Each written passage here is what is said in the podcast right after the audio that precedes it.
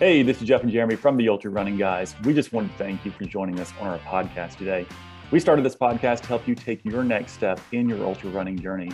We also want to make sure that you are aware that there are a few ways you can connect with us. So be sure to check us out on our Instagram and Facebook accounts, and you can head over to our website, theultrarunningguys.com, so you can see the live races that we're hosting. Lastly, don't miss out on an opportunity to connect with us on Patreon, where we'll be providing behind-the-scenes content, and this year we'll be spending a lot of time really building up that community. So thank you again. Be sure to like, subscribe, leave a review, and share with your friends, and enjoy the episode.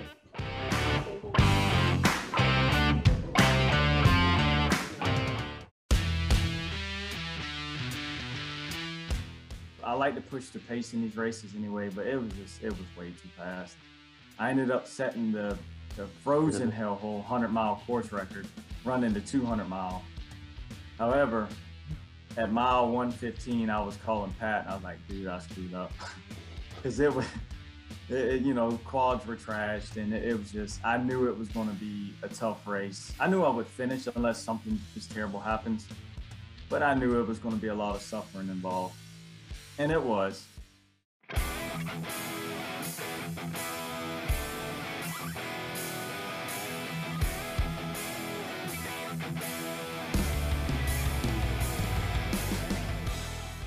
And welcome back to the Ultra Running Guys podcast. You got Jeremy Reynolds and Jeff Winchester of the Ultra Running Guys. And the reason that we're here is to help you take your next step in your ultra running journey. So thank you for spending the time with us. We're super excited about our guest tonight.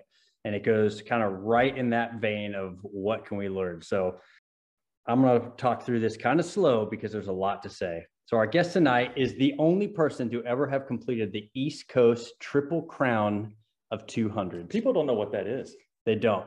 This is on the East Coast. And I want you to listen to the name of these because they were not meant to be easy. You got the Hell Hole 100 212 miler, the Swamp Fox Ultra 210 miler, and then the Frozen H3, which is the Hell Hole 100 212 miler, which I believe is in January, which is why it's frozen. But not only does this guy do just pretty some monster distances, in 2021, he was the first male finisher with a time of 15 hours and 42 minutes at the Yeti 100. So absolutely smoked it. If you're doing quick math, that's a 9:25 overall pace. So just an unbelievable runner. But here's the deal. He just started his running journey in 2016, which is right about the time we started. It's embarrassing. And then he ran his first ultra in 2018. So the bottom line, if there's one word, I think that if we're going to choose something to describe him, we think it's grit.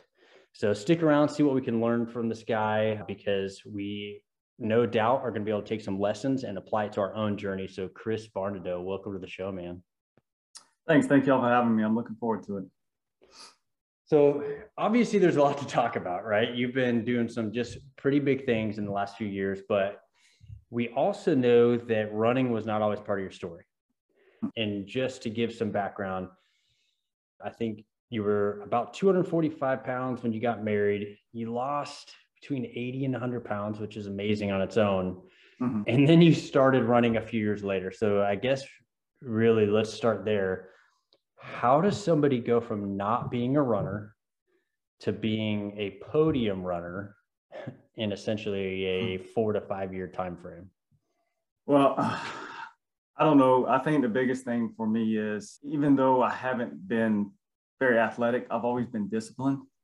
And so I think a lot of it comes with just being disciplined and being consistent and just putting in the work, even though it's a short period of time, being consistent over those years.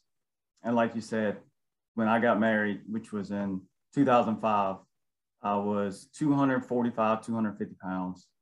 Basically ended up having some health issues.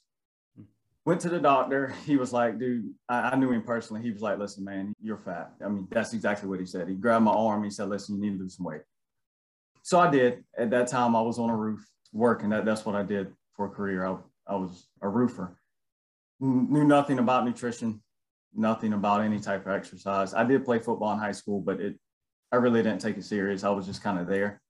So I basically started counting calories, but not really understanding how many calories I needed to consume while being on a roof. So I basically starved myself. That's, you know, within a year's time, 80 to 100 pounds, I lost a lot of muscle mass. I was very unhealthy looking. And then I got where I started lifting weights a little bit and got into the gym thing and gained a decent amount of mass. And then the guy I was working out with at the time, he has a running background. And so basically he's like, man, let's go run. And so I live roughly 2 miles from a track, and we would just go to the track 2 or 3 times a week and run 2 to 3 miles at a time. And it's just kind of, it went from there.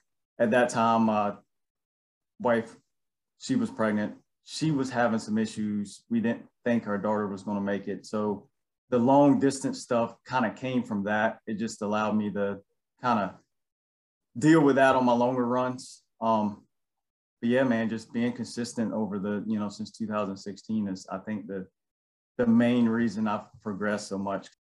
Just for clarification, though, I mean, it is a short period of time. You said you started in 2016, but you really didn't run your first ultra until January of 2018 with, yes, I believe it was the Harbison 50K. Yep. And then in May, you ran your first 50 miler. And then in June, you ran your first 100. So for, it is a very, very fast ramp up in that, yes, time frame. How do you go from just getting started to running to being able to accomplish a 100-miler? Because there's a lot of people who are listening to this podcast, particularly that are aspiring to do their first, and maybe they've been running for years. How did you just go to just try it even? Well, I ran the Palmetto 200 relay with some family members of mine. And there was a guy on the team, I didn't know him personally at the time, but he had a pair of Ultras on. And so I was like, okay, you know, maybe he trail runs and stuff like that. So we got to talking, and he had already ran, I believe, a 50K, and I wanted to run an Ultra. So we got to talking. His name is Christopher Powell. He's the one that actually told me about Hell Hole and Chad and Eagle Endurance and all that stuff. So after speaking with him, I decided to run the Harbison. I had no intentions to run the 100-miler in June, but I had plans to run the 50-miler in May with him. And so we ended up running a 50-miler, and it went great. We, you know, we had a blast. I mean, it was tough. I mean, all of them's tough, but it wasn't as tough as what I anticipated it to be. So we just kind of made the decision, well, you know, there's 103 weeks, so just sign up for it, and he would come pace. And that's basically what I did. And I mean, I was undertrained, to be honest. It was, but I'm glad that I went into that race, and I'm glad the difficulty of it, because I think that it started me on the right foot to kind of learn the endure on these difficult races, because only 2 of us finished on my first 100-miler, and it was shin deep water. It was hot. It's in June, so it was 85, 90, 95 degree weather, and it was tough. It was the hardest, by far the hardest thing at that time I've ever done. When I got to mile 60, 65, had no idea how I was going to finish, no idea, but I just kept moving, and eventually I did. And the first race being so difficult taught me a lot. And that was Hell Hole, right? It was Hell Hole, yes, 100. Hell Hole. Okay. The 100, the distance, the, right, Hell Hole 100 has multiple distances. Right. And so it has a variety of lengths, but it does offer a 100-miler as well. Yeah, they offer from 16 until all the way to the 212. It's on a 16-mile loop. Mm-hmm. And for everybody just kind of listening, so it's Eagle Endurance that puts on a bunch of different events. Jeff has participated in a good handful of them, but it's in the South. So South Carolina, is there some of them in Georgia, or is it all South Carolina? It's all South Carolina. I think it's all South Carolina. I do believe he offers one in North Dakota. I don't know where that comes from, but he does offer a race in North Dakota. But majority of his races, as far as what I know, is all in South Carolina. Mm-hmm. We'll talk about that in a little bit, but when he talks hot and humid, we're going to get into it. It's no joke. I do want to kind of rewind a little bit, because there's a couple things that you said that I'm very interested, and I also want to get some clarity, because we just talked about this huge ramp up, and you said undertrained, but I think I've got some insight into kind of how you built up, and I don't think it was you just showed up unprepared. But I'm interested, when you first started and you go out to the track and run the 2 miles or whatever, you know, for most of us, when we first start running, it sucks. Did you enjoy it at first? No, it sucked. It did. You know, my first run, because I've never ran a day in my life besides the stuff we done in football. And even then, like I said, I didn't take it all that serious. I remember going my first run. I had an old pair of Adidas on, I think, and a sweatsuit. You know, I had no idea what I was doing, and it was terrible. And the guy I was running with, he kind of pushed me to keep coming out. And, you know, we would do 2 to 3 miles, you know, at a time. And it was tough. But I started watching some YouTube stuff and found The Ginger Runner. Just happened to come across him. And he kind of talked about, you know, the 50 and the 100-mile stuff. And at that time, I've never heard anything like that. So I thought he was absolutely insane. I didn't think it was, you know, anybody was capable of running 100 miles. So I started watching some of his videos and all. And then, like I say, the thing with my daughter, it just allowed me to just kind of zone out and focus on some stuff and get some thoughts in. And so I would just every weekend just extend my long run. Just got addicted to it. You know, once you start getting double digits and you get to the half marathon, and then it's just basically got addicted. And once I met my buddy Chris and he was in the ultra running, and kind of went from there. So with that, because we talked about this quick ramp up, we've talked about your grit and you've already mentioned your discipline. I'm guessing when you walked into your first 50 miler, what kind of mileage were you putting in? I'm guessing it was very consistent.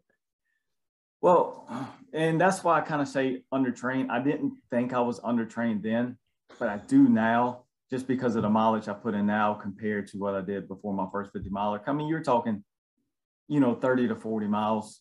At the time, I thought that was plenty for the 50, and I think that it was. But going straight from the 50 3 weeks later to the 100, I don't think I had the mileage in or the just time on my feet to hit the 100 mark quite yet. But that's kind of where the whole, I don't know, and I don't even know if you call it discipline. It's just, I've never had a DNF, and I take it pretty serious to do whatever I need to do to finish a race. And I'm not talking anything crazy. I made a deal with my wife. If it's ever something life-threatening, of course, I'm not going to push through it. But your typical tendonitis or whatever you may get, I'm not going to stop on a race, just because training for these things takes so much family time. It takes away from family time. It's a lot of work. You know, it's a lot of effort training for these races. And I just feel like if I'm putting in the work, I need to do whatever I need to do to you know, finish a race. And so that helped me with the first 100, because like I said, I had no clue how I was going to finish, but I knew I had to. So I kept going. It wasn't pretty by any means, but. You remember finishing the first 50 miler? Yeah, I thought I was going to die. I remember thinking, if I had to turn around and do this again to get to 100.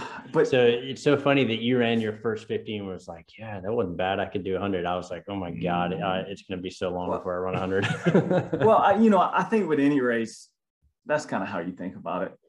Or at least for me, it is. Any distance, when you get to the end of it, it's like, yeah, I don't think I could turn around and do it again. But the 50 miler was just, I mean, we slowed way down at the end, had a lot of walking, you know, your typical stuff, but it never got so bad where I was just like, oh, this just sucks. Now, with the 100 miler, it was at that point, like I said, at mile 60, there was times I was laying on the trail, just not knowing what I was going to do to finish, but you know. That's a really good point that you made there, because a lot of people, when they finish their first 50 or whatever it is, they'll look at not wanting to do another one. He signed up for a 100 miler. That was 3 weeks later. Yeah. Yeah. That's what I'm saying. Like I think I decided I want to do it, but I mean, we ran the first 50 mile in 2016 and then attempted the first 100 mile in 2018. And it was about a year and a half. I got an IV after my first 50 miler. I think I got an IV after both of my first 50s. So that helps add clarity. So, I mean, you were running 30 to 40 miles a week. I know you were adding to your long run kind of each week. And so, again, it's not like you said, oh, a 50 miler would be fun. I'm just going to walk into it. So I think you had a level of preparation. I also, though, on the flip side, you moved a lot faster than most. And because of things that we're going to talk about, your grit, and I think your ability to just not accept defeat probably got you through it, where maybe a lot of people would not have based off of that preparation. Sure. But what do you think have been some of your biggest lessons learned just in that journey, from where you sit now and all the experience you have to kind of where you started? If somebody was back right where you were and is getting ready to kind of launch on this journey, are there any lessons or things that jump to mind that are like, yeah, these are the things that you'd pay attention to, or I would do if I had to do it over? One of the biggest things, and it's not really necessarily do over, it's just like I was kind of talking about earlier, it's just not quitting. I think so many people give up on these races when it gets tough. And I mean, when you go 100 miles, it's going to be tough. I mean, that's just part of it. And I think so many people quit early and then they have to deal with beating themselves up because they DNF a race. And I think if you can just keep moving forward, and I understand things happen, but I think if people would just kind of, when things get really, really bad, even, I mean, doesn't matter how slow you're going. If you have time, if you just continue forward, you will finish. And I think the motivation from finishing will lead into training more. And when you train more, these races become easier. They really do. And I think I've learned from that first one is just when things get tough, just continue, don't quit. That's the biggest thing I've learned from that race. And that, like I said, it's helped me with every tough effort I've had. It's just knowing, okay, on the first 100, things got really, really, really difficult, but I kept moving and I got through it. And I look back at that race, a lot of my tougher efforts when things get really low, knowing that all I have to do is keep moving forward and I will finish. And so I think that's the biggest thing I've learned, you know, looking back, it's just the not quit. Easier said than done. That's good. It's actually really good. And actually, it's funny, as you were talking, because there's two things there. One is like, hey, have the mental toughness to be able to accept the situation you're in and keep moving forward.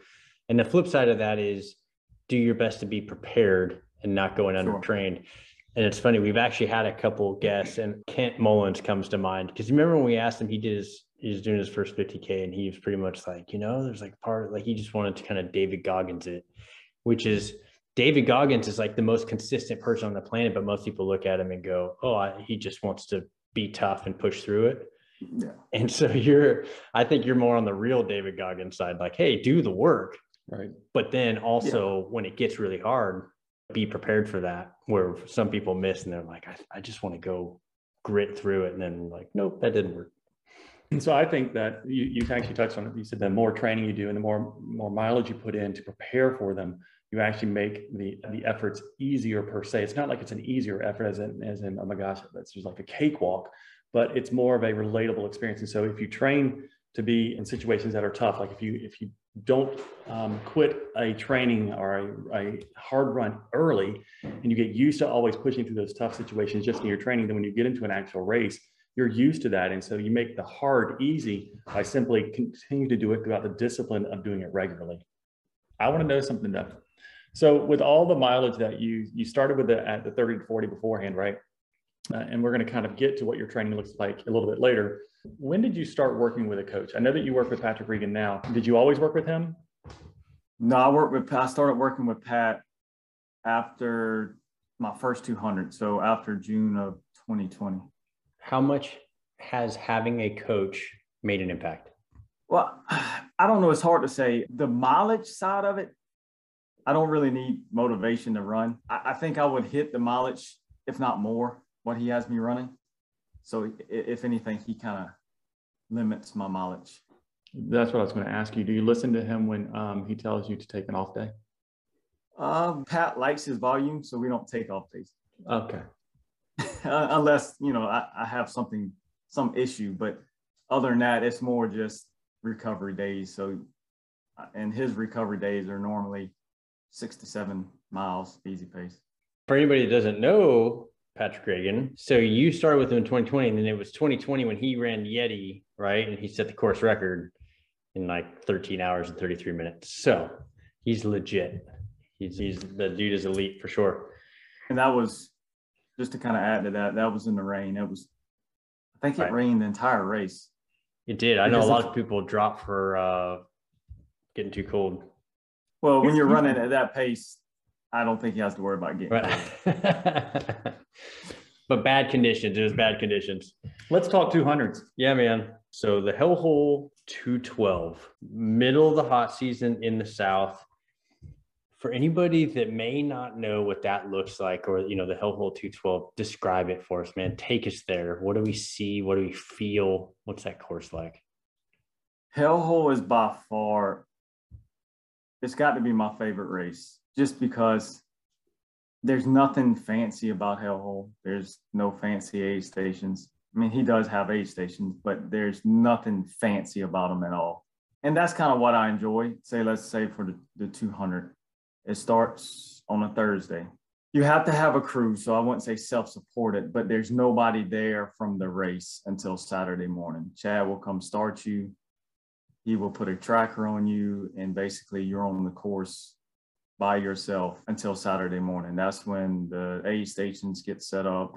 And there's not a whole lot of people that sign up for the 200. So once you get started, you're pretty much by yourself the entire race. I've ran some of the 200s and didn't see anybody until Saturday morning. But Hellhole, the biggest thing with Hellhole is the heat and the humidity. You know, you're in the swamp. It's hard to breathe anyway. You add the humidity and the bugs and snakes, and it's a very lonely race. Like I said, once you kind of get spread out, you don't see anybody. And when the course is the way I like it, it's flooded. It's shin deep water. And it's for miles like that. And it's a horse trail. So the water sections are they're eat up from the horses. So it's not like you're running on a flat dirt road that is smooth underneath. I mean, it's, you know, there's some pretty decent sized holes. So you're slipping and sliding, you're falling. So it's a tough course. It really is. People automatically think, oh, it's flat, so I'm good to go. It's going to be easy. It's not easy by any means.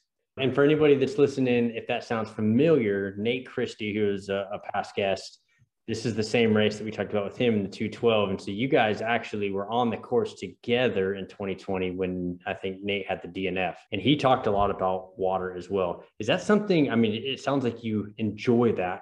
One, why do you find comfort in that? And then two, do you train specifically for feet wet all the time kind of thing? No, I don't really train specifically. I've been fortunate enough to be blessed with feet that don't really have issues as far as blisters or anything like that. I've never had a blister, but as far as the water, that's just kind of all that's kind of what I've started with, and that's what I'm used to. So I really enjoy it. And I think a lot of it has to do, you know, you go into a race and you have a time goal and there's a lot of pressure. You know, you have pressure to finish the race, but you also have pressure to try to keep a certain pace and hold a certain pace. But when you get on these courses that are flooded like that, and you know, okay, the time goal is kind of out the window, it relieves a little pressure. Mm-hmm. You know, now the only goal there is to finish. So it relieves some pressure, for me at least. And all three of my 200s were flooded, every one of them. That's super fascinating.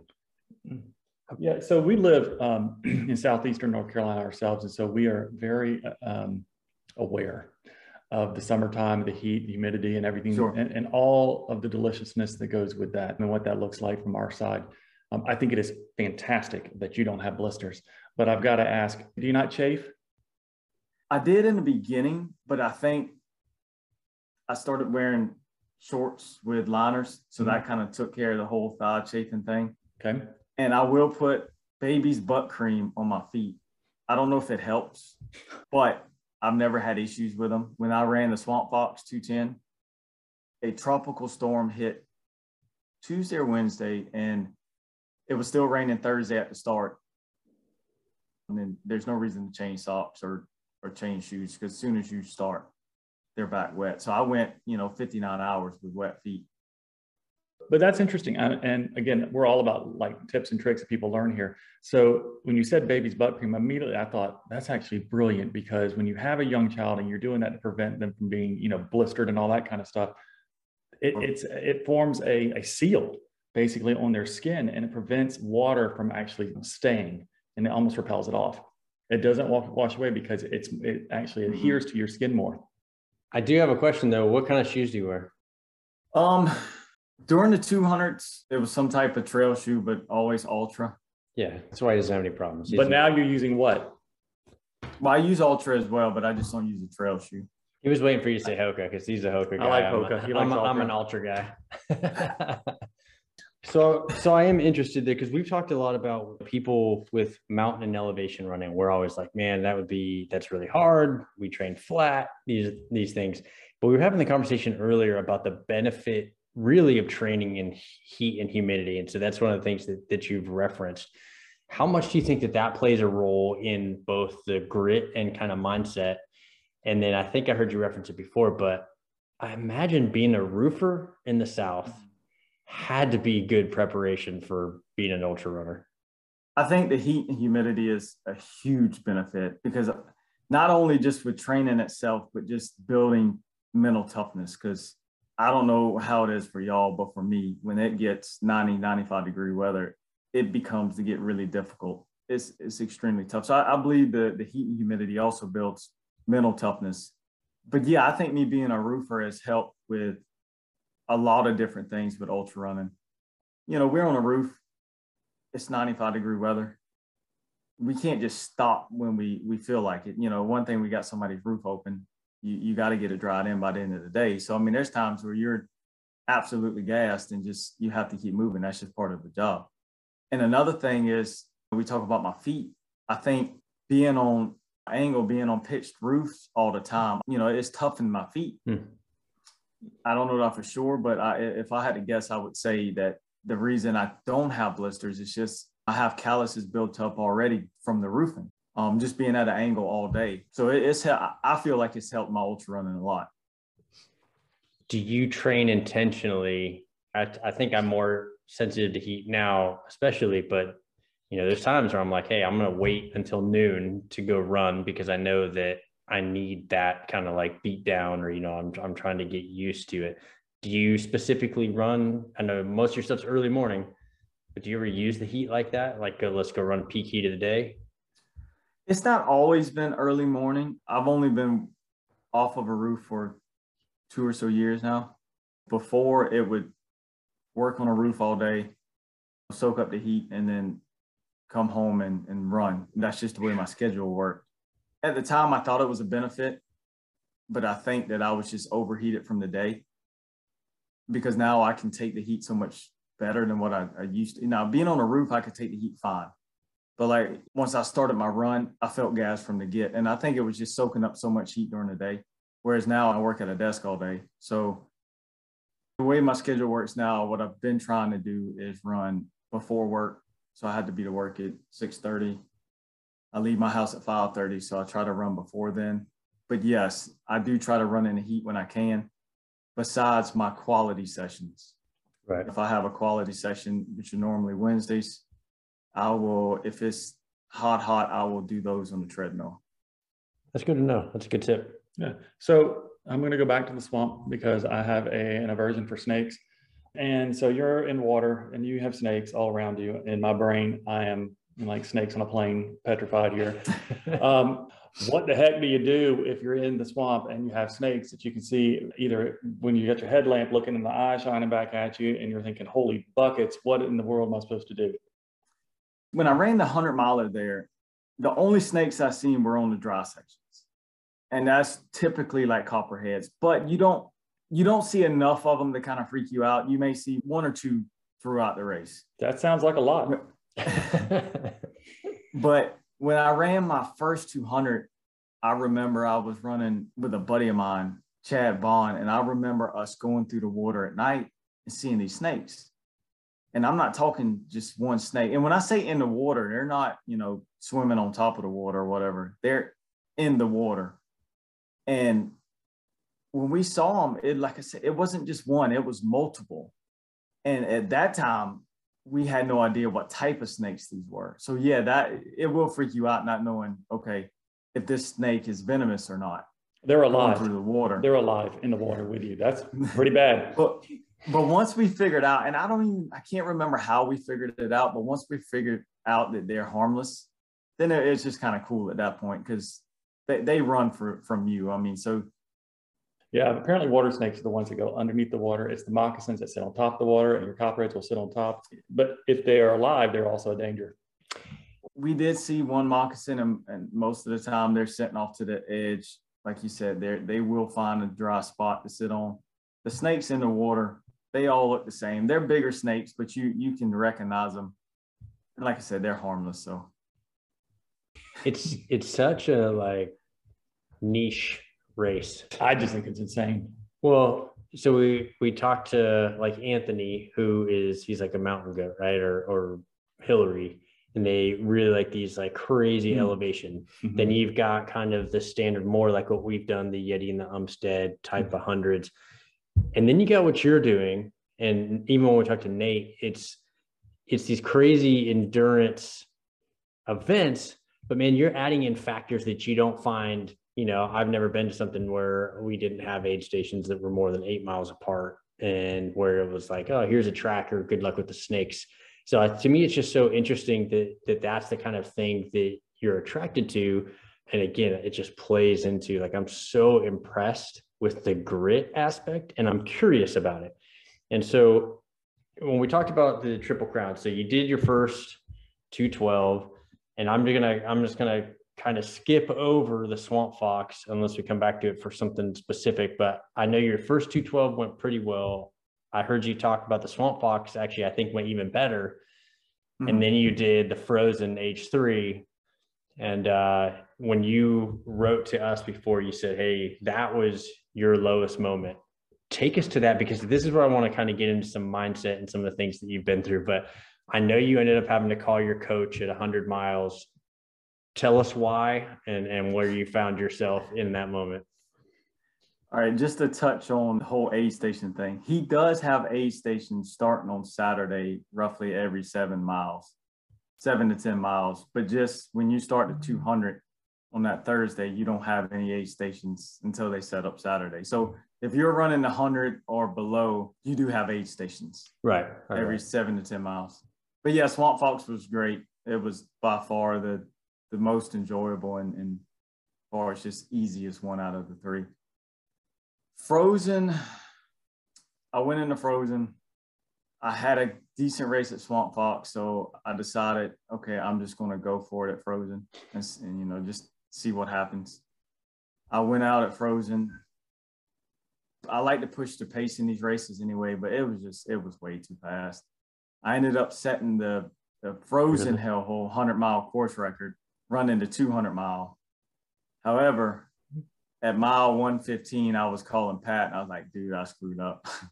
Cause it was, you know, quads were trashed and it was just, I knew it was going to be a tough race. I knew I would finish unless something just terrible happens, but I knew it was going to be a lot of suffering involved.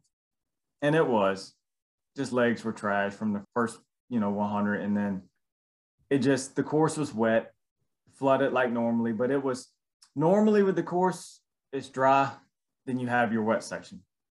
Frozen was, it wasn't flooded until you got to the last 3 or 4 miles. However, the rest of the course was just, it was wet and damp and cold. It got pretty rough. You know, normally in the 200 mile stuff, I'm on the trail. If I need to take a nap, you know, whatever, 5-minute nap, I take a nap. With Frozen, it was so cold and wet that you couldn't do that. So there was a lot of falling asleep, walking, and, you know, it's just, it was terrible. The last loop, Chris Powell, a buddy of mine, he was pacing me, and I told him, I said, I'm not running a step of this loop. It's going to take, I think it took, probably took like 6 or 7 hours to go to 16 miles. We walked every step, and it was, on the dry parts, I mean, you're talking 22, 23-minute miles. And once we got to the water, I looked back and it was 32-minute miles walking through that water and just so cold. I remember having, you know, 3 or 4 coats on and just shaking, just shivering, being so depleted and so cold, being I couldn't move very fast. I couldn't warm up. And then having to go through this water for miles to where your feet hurt so bad because the water was so cold. It was terrible. You know, I've had some pretty rough moments, but the desire to be finished, just even thinking back on it, it was terrible. So this is, I feel like that there are aspects of this in everything you do, but when I heard you tell this story, when I read about it, to me, this is like, I don't know. It's kind of what defines what I am so curious about, what you're able to do, right? Like if I could say, hey, I want to pull one thing out of Chris that we could pass out to everybody so that they could be more successful, I think it's going to be defining the story. Had you heard that he set the 100-mile course record in a 212-mile effort, which to me is mind-blowing. But what's more mind-blowing is that once you realize how bad of a spot you put yourself in, that you pressed on for another 112 miles. Why did you keep going? When you were that cold and it was that miserable, tell me, why didn't you quit? I can't. I mean, I can't accept it. And I don't know why, but I can't accept not finishing a race. I know how bad I will beat myself up if I do. So like I said, as long as I have time. Now, if I didn't have time to finish, I wouldn't continue. But knowing I have time, and if I can move forward, I will. No matter how ugly it was, because it wasn't pretty by any means. But I'm sure there was a lot of crying and complaining, but I can't accept the failure. If I can move forward, continue to move forward and have time to do it, I can't accept the failure. So let me ask, what would accepting the failure mean to you?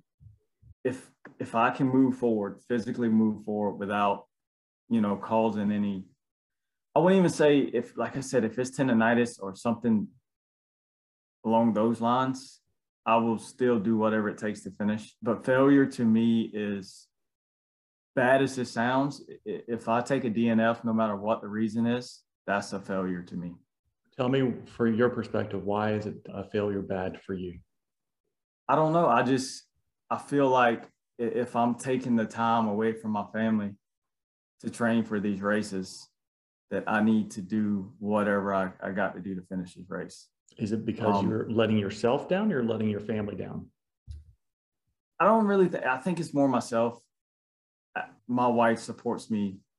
She, her and my daughter, she's at all my races. They crew me. So she's going to be there, and she supports me no matter what, if I finish or not. I don't know. I think a lot of it has to do with, I don't think I will ever be the runner I want to be.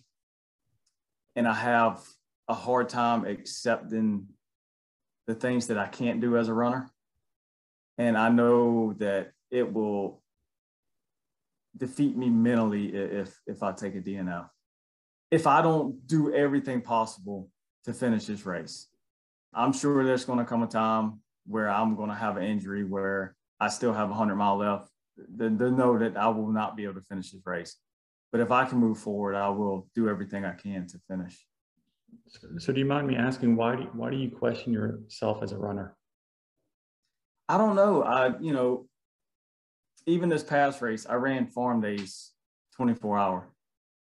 And, even though I put in hours of training, many, many miles, I just cannot get out my own head when it comes, to confidence. I beat myself up so much before the race to where I almost took the enjoyment out of the race. I mean, I was almost defeated mentally before I even started the race, just thinking that I was not going to perform the way I wanted to. And that's one thing I don't know how to fix. Confidence is a huge downside of mine when it comes to running, because I don't know, even with Yeti, I ran Yeti, by far the best race I've ever had. It went great. I mean, it couldn't have went any better until I normally get sick in these races. Can't figure out why, but mile 84 started getting sick. So I had to slow way down the, last 16 miles or so.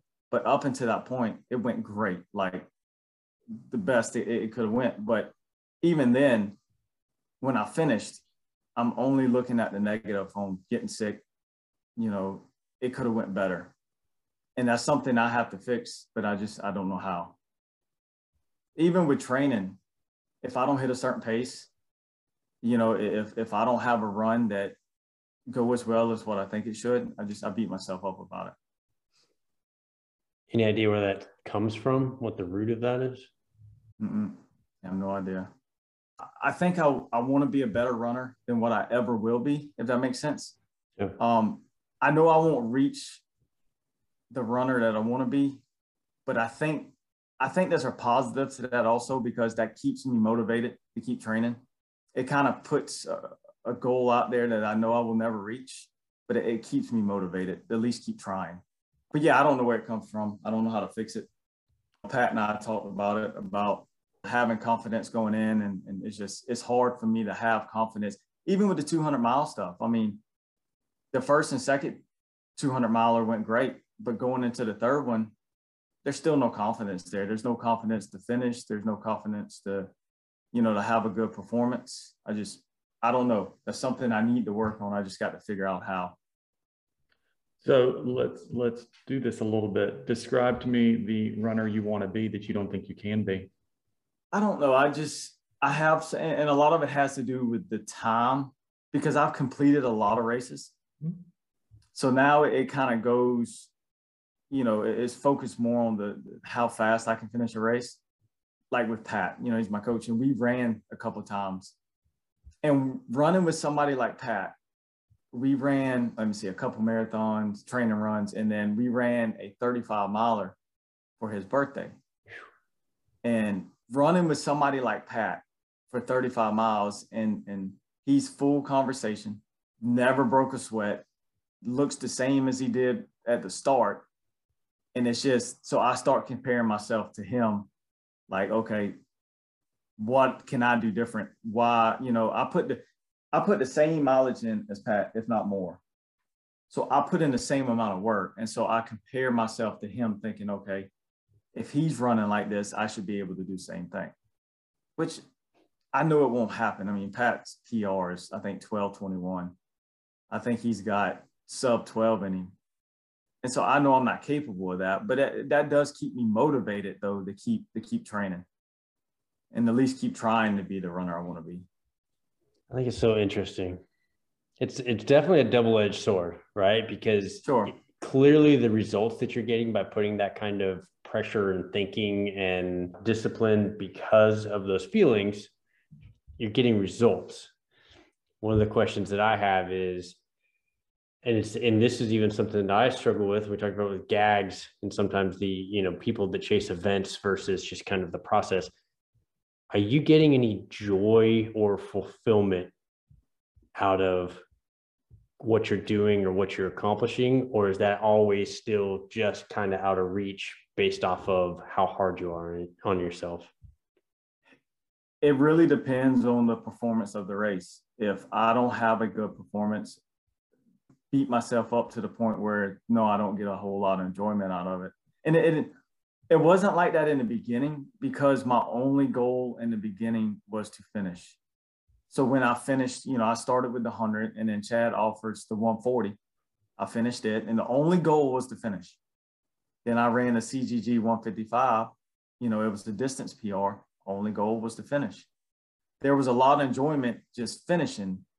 But once I got to a certain point, knowing that I can finish these races, where the whole time thing started, then it becomes, if I don't have a good performance, and you're not going to have a good performance every race. That's just the way it works. You know, with Farm Days, I had a distance goal I wanted.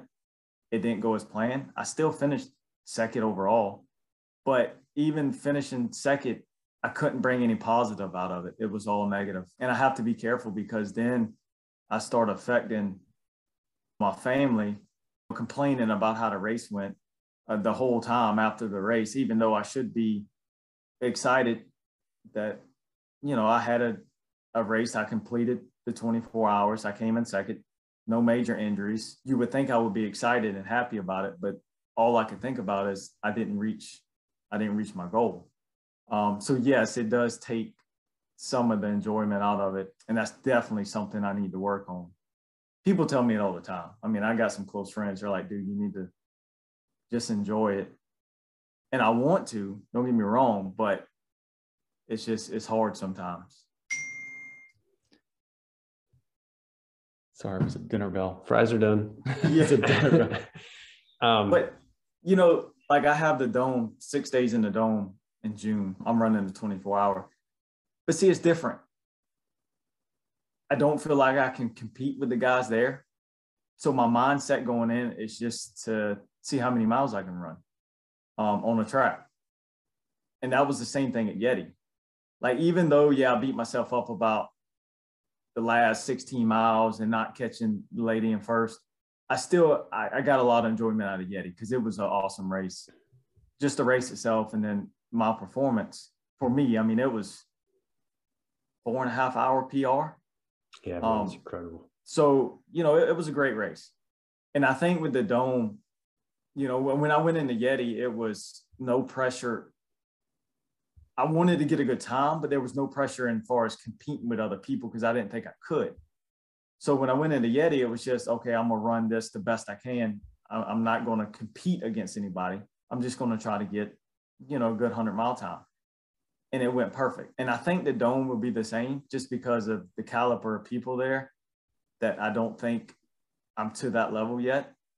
And so far as going in competing, I'm not really thinking about competing with those people there. It's just, I'm just going to have to, you know, try to have a good race. And so I think the Dome would turn out a lot better than what Farm Days did, because at Farm Days, no disrespect to the other runners there, because they're awesome runners, but I put in a lot of work and probably more as far as mileage wise than they did. So in my mind, I'm like, okay, I put in all this work, I should win. And I know that's not the way it works all the time, but in my mind, I'm like, okay, I put in, you know, 100+ mile weeks, you know, week after week after week, I should go and I should be able to win.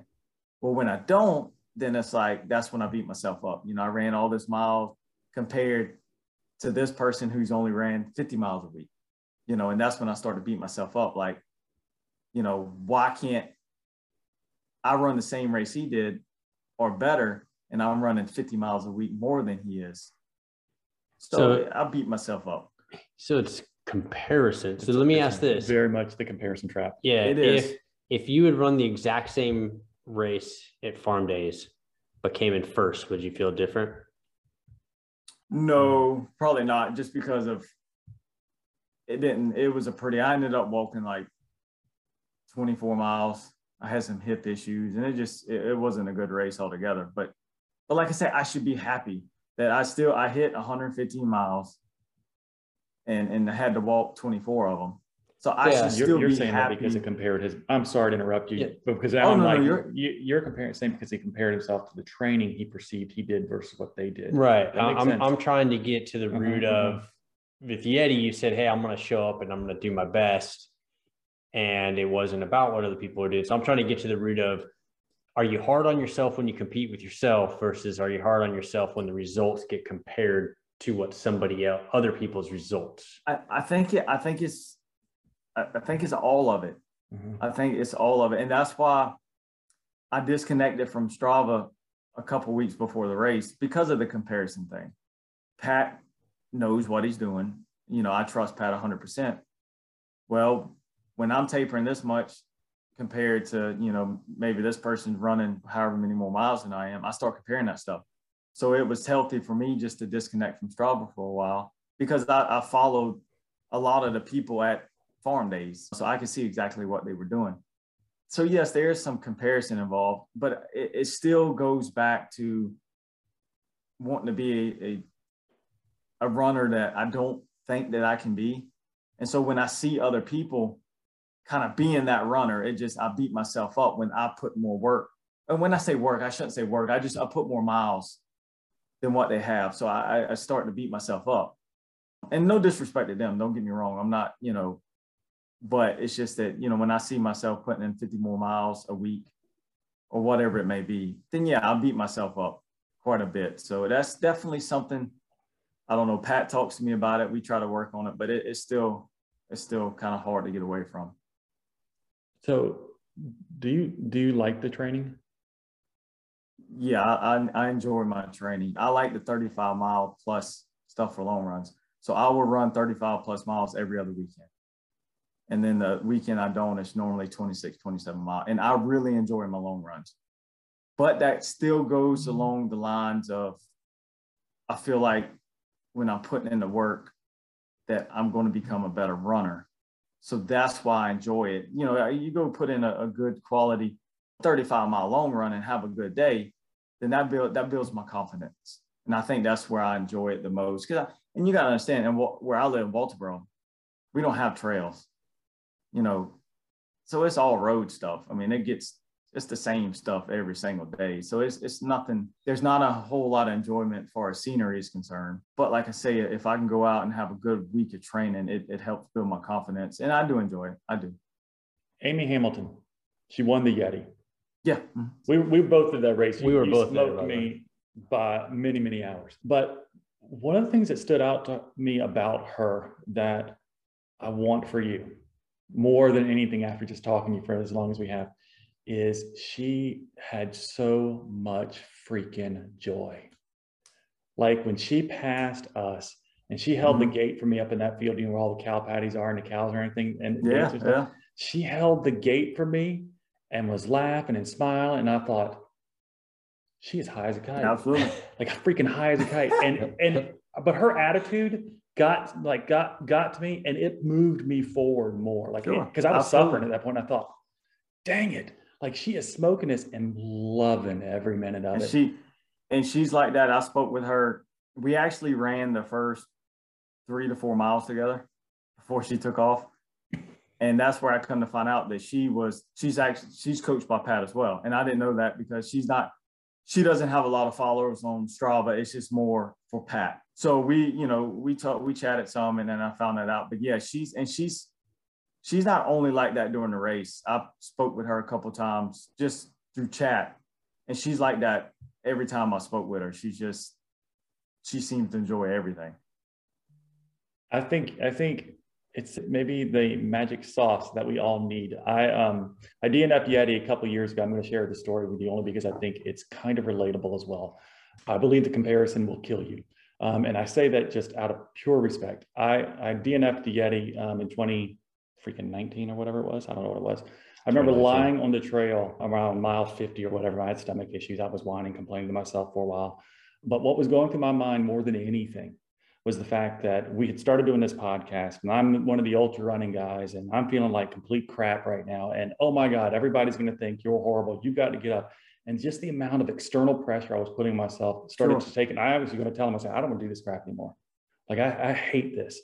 And I realized after I DNF'd it and got in my car and everything, and just being like a bitter Betty the whole time, was that I was allowing external pressures to steal the one thing I loved, which is to run. Regardless of how I do, regardless of how he does or any of that kind of stuff, I realized that comparison was killing my desire to actually run. And so I just want that for you so badly. Like, I think you are an incredible runner, and I think your skills and things that you have demonstrated in such a short amount of time, the only person you should ever compare yourself to is the person you look at in the mirror, you know? And I just think that you are a gifted, talented runner, and I hope that you will continue just to learn this about yourself and to work through it, because I think you're fantastic. And I know that. It's just, you know, and I work on it. It's just hard, you know, it's hard for me to do. But, I told my wife that I'm going to try to do with the Dome. I'm going to go in. I'm going to try to do better. One thing, you know, it's a 14, and a half hour drive. And we were on the drive and kind of make a trip out of it. You know, I don't think my wife wants to hear whining and crying for 14 and a half hours on the way home. So, but yeah, I'm gonna work on it. You know, I respect your transparency and willingness to talk so open about it, and also your self-awareness. Thank you for that. And I relate in terms of, I've always been the one that was smiling on the course and happy.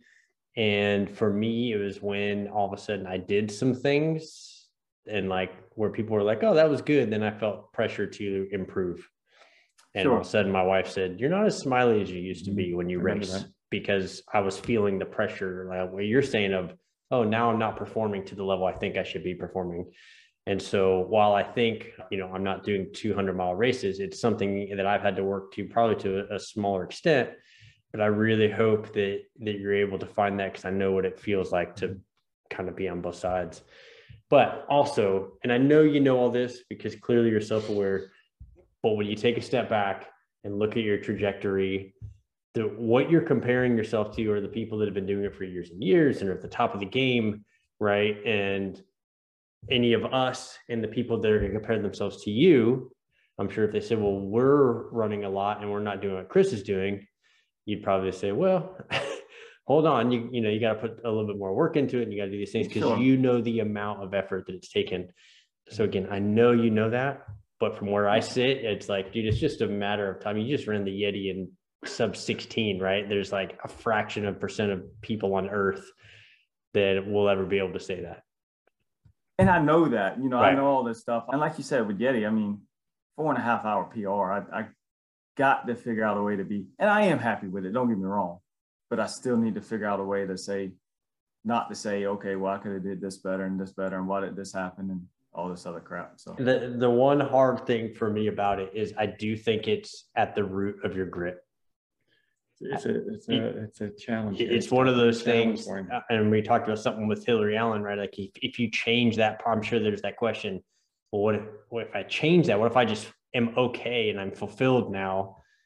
Then do I still have this same drive to do some of the things that you're doing? And I think you do, but I would imagine that that's probably a little bit of a struggle, because I do think that being so hard on yourself allows you to go through things that I know pretty hands down that I'd be like, not worth it. I'll come back to fight another day. Right. And you're like, no way. Like, unless I'm about to have to tell my wife that I'm in a life-threatening situation, it's go, go, go. Sure. Dude, you're impressive. You're an impressive dude. And I think just talking with you, I've learned a lot, and I'm sure people have as well. I got nothing else. Okay. Well, I mean, the only thing is, I'm going to give you the quote that Andy Blaze gives us a lot. And he says this, and he gives me griefs because I don't always smile in my pictures either on Instagram, because he just likes to give me crap about it. But beside the point, he has this statement he uses, and he puts it on most of his posts as well. And it speaks to me a lot. And he says, smile or you're doing it wrong. And to me, if you allow that to just settle on you when you're thinking about, like, I'm just ticked off or whatever it is, you're like, then why am I doing it? Right. Then something about the way I'm approaching this is maybe not the right way for me, because it's not allowing me to have some sort of joy and stuff. So shout out to Andy for keeping me, And Steve Epifano just ran at the race with Andy, and he's like, it's true. He smiles all the time. So, and I do envy people that can find joy even in those really tough moments. And for sure, he puts in a lot of miles. Yeah. But look, man, we've really enjoyed talking with you. You're an impressive individual. And again, I have so much respect after sitting and watching you kind of process through everything. And for everybody listening, I have no doubt that there was a lot of value in this. And so if you are listening, please follow, like, subscribe, share with your friends as we continue to, just build this community. And so, Chris, you're on Instagram, and this is so fitting. Your Instagram handle is @gritty runner, and there's an underscore in between. But, guys, go check out Chris, send him a note of encouragement. You've got plenty of stuff coming up this year. And so I know you're going to be very, very active. But dude, just thank you so much for spending the time with us tonight. Yeah, I enjoyed it. I really did. Like I said, I hope it's not too boring, but no way, man. No way. Yeah, I enjoyed it. I really did. Well, good. We believe in him more than he believes in himself. Yeah, for sure. Yeah, that's probably true. All right, man. Well, we will be talking soon, and cut. I'm Jeremy. Oh, that's a good thing. We haven't introduced him. I'm Jeff. Chris, nice to meet you. Nice to meet you. Nice to meet you, man. Actually, Maggie, she contacted me yesterday. So talking about like the Maggie, Maggie Goodwill? The Maggie, yeah. You need to put us in touch. I'm not used to the whole podcast thing. I mean, I have done a couple, but can't say I'm not nervous. I'm talking really loud intentionally, so I don't hear any echo back. Yeah, that sounds way better. Now you're like, stop screaming in your ear. Like, oh my God, you're loud. Yeah, I got to turn it down. I'll talk really quiet. Jeremy and all his magical wizardry will edit it out and make it very clean, and we'll all sound like we know what we're talking about. 80 to 100 pounds is a lot of weight. So I've got to ask, you were 245, put you down at 145. How tall are you? 5'10". Dang. 5'10" and a half. We're going to tell Jeremy he's fat. The problem is you're going to be on podcasts if you keep doing incredibly stupid stuff. Yeah, people don't want to know about it. He edits the crap out of me if you listen back all the stuff we've done. Trust me, you are fine.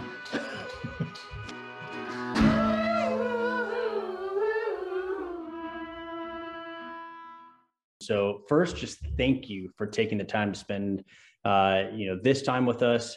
We hope that you're drink up.